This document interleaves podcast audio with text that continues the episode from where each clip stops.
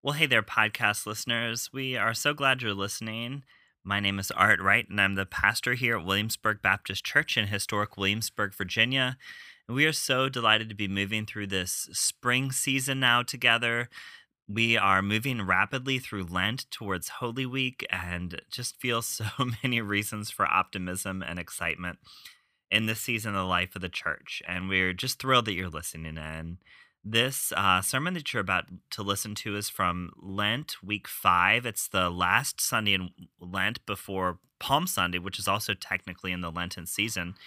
But uh, it's it's the last Sunday before Palm Sunday kicks us off for Holy Week, the most sacred week in the life of the church calendar. And um, so this is sort of the culminating moment in our series on Matthew's parables as we've been following through the narrative lectionary. I'll mention that in the sermon but it's from Matthew chapter 25, verses 31 to 46, and it's called uh, With Affection, Oh Hell. so I hope that you find that this sermon is helpful and meaningful to you. I thought uh, erroneously, evidently, before church that this was the first time I'd ever talked about hell in a sermon since I've been here at Williamsburg Baptist. But then one of my um, one of our newer members said, "You preached about hell last fall or something, sometime around then." So apparently, this is round two for hell for me since I've been here at Williamsburg Baptist. Heavy topic. Uh, I don't mean to make light of it, but it is something that a lot of us carry baggage with from. Um, uh, perhaps conservative or fundamentalist upbringings within the life of the church or evangelical, uh, perhaps I should say, um, where hell is just not a topic that comes up a lot in scripture. Uh, it, the word that is translated as hell is um, mentioned or used 12 times in the New Testament, uh, only 12 times. And so it's just not that common. And so I hope that this sermon is an attempt for us to kind of reconfigure what we think um, about judgment and hell in the afterlife and reorient our brains and hearts and faith and lives really in the direction of scripture which is much more focused on this life and um, how we are living out god's um, hope and dreams for the world and really living in, living into the reality of god's kingdom in the here and now. And that's um, much more faithful to who Jesus is calling us to be and what the witness of Scripture is. And I hope that this sermon is helpful in that regard. We really are glad you're listening. Feel free to reach out to me at pastor at williamsburgbaptist.com if you want to connect or share prayer concerns. You can also check us out on Facebook or Instagram or find us as always on the web at williamsburgbaptist.com. Hope you enjoy the sermon. God bless.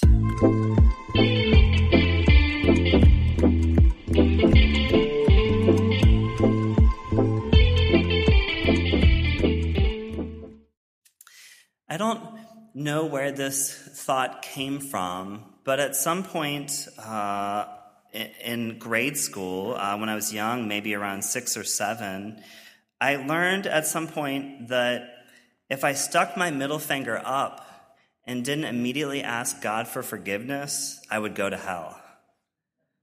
I don't know if one of my cousins said something to me, or maybe I heard something about it. And Beljo was like, "What in the world?" I am, I am totally right there with you, Beljo. and so I found myself rather quickly apologizing to God when I put my middle finger up. And since our children have gone to the East Wing, I think it's safe for me to demonstrate to you all now in the context of church. Ready? Okay.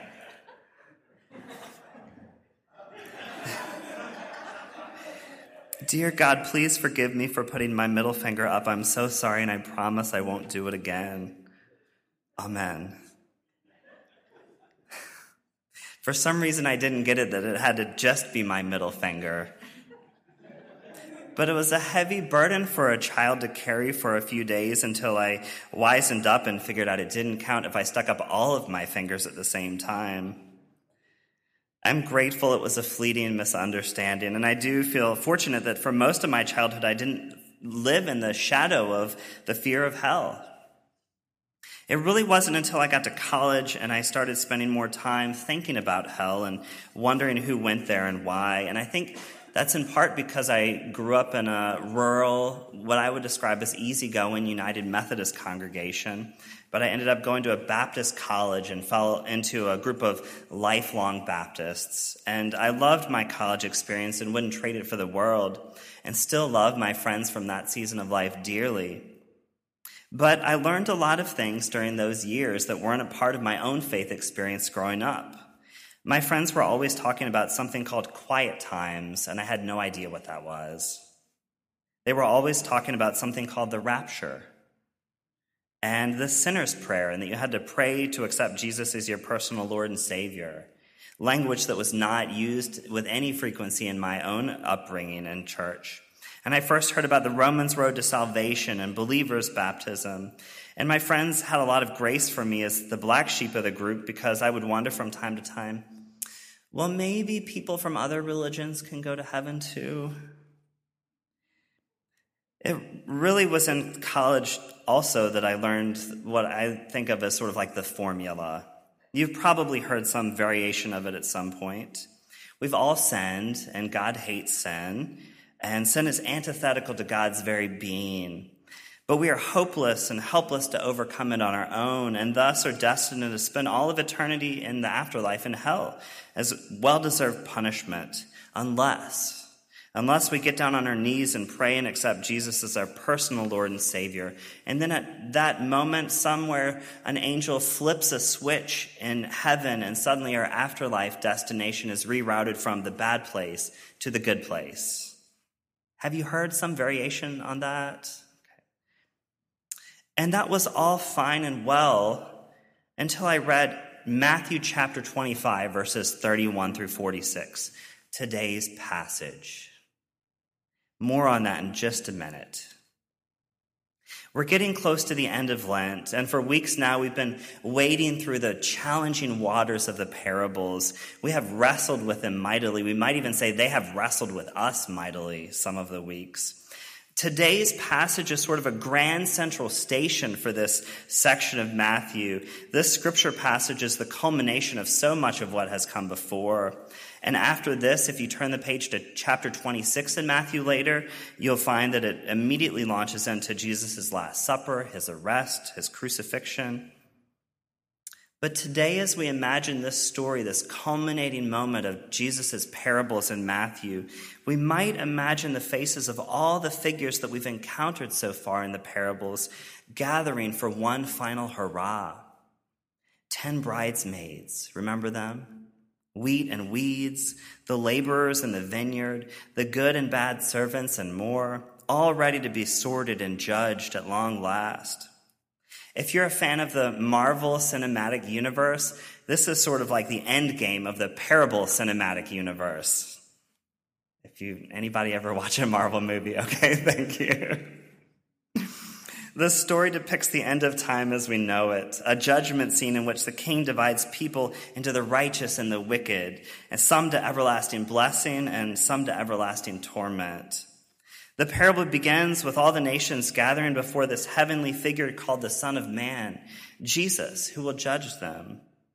And Jesus divides them to the right and to the left, like a shepherd would separate out the sheep and the goats after an, at the end of a day grazing in the pastures. Sheep, you go to the right, to the place of blessing and honor. And with apologies to left handed folks, goats, you go to the left side, the unlucky, dishonorable, and even cursed side. And I see that you all rather helpfully already self sorted yourselves this morning. I'm a little bit surprised to see that there are more goats than sheep in the congregation today. It would have been a great joke to play on me if you all sat on this half of the congregation this morning. Maybe next time this passage rolls around. And so Jesus says to those at his right, Come, you are that are blessed by my Father, inherit the kingdom prepared for you from the foundation of the world. But notice the sheep are confused, saying, What have we done to deserve this? And this is where things began to go off the rails for my college aged self, all because Jesus doesn't respond in this way.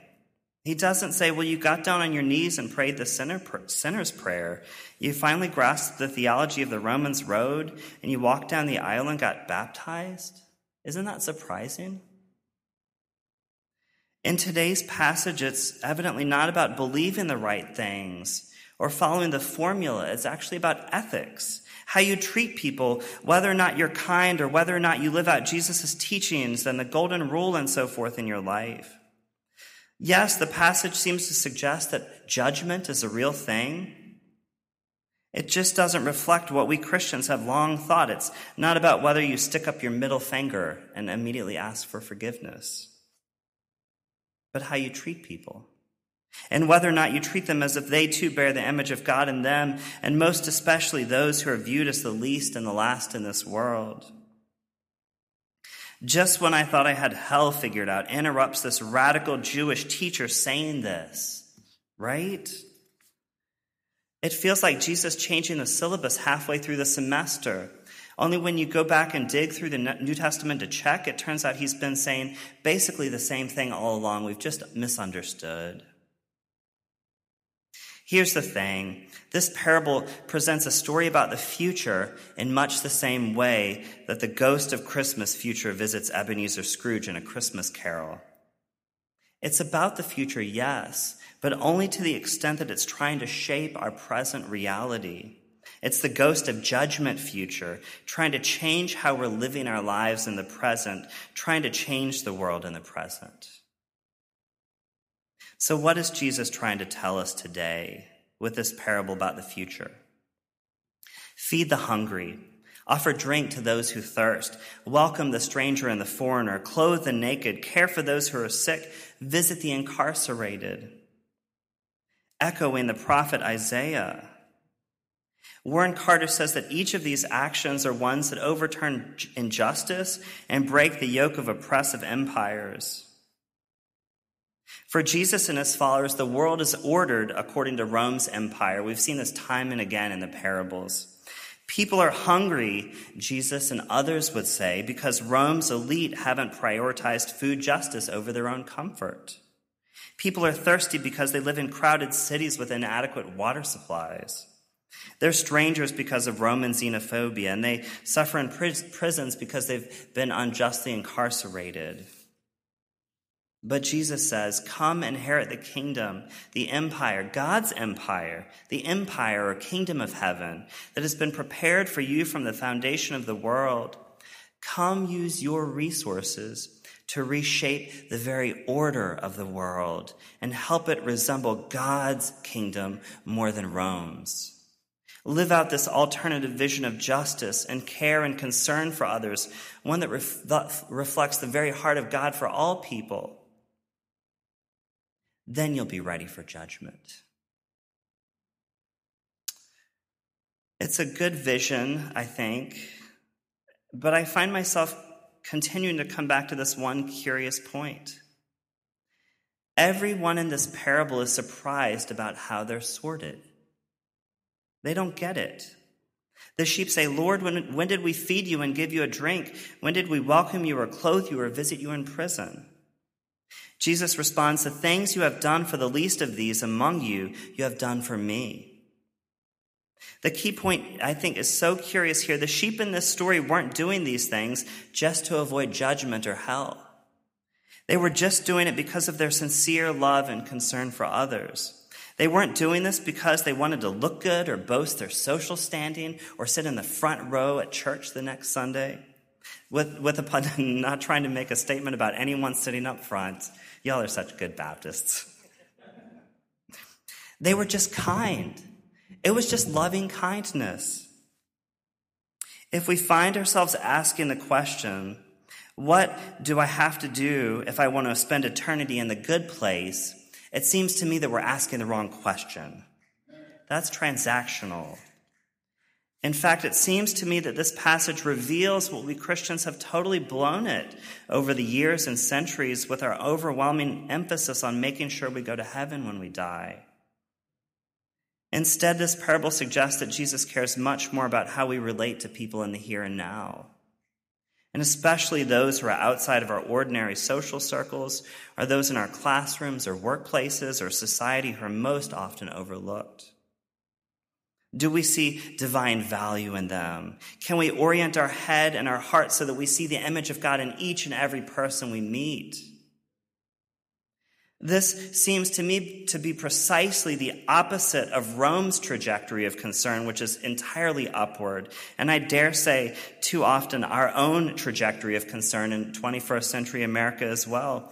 We're always looking up, concerned about image and status and job title and salary level and how many people come to our church on Sunday morning.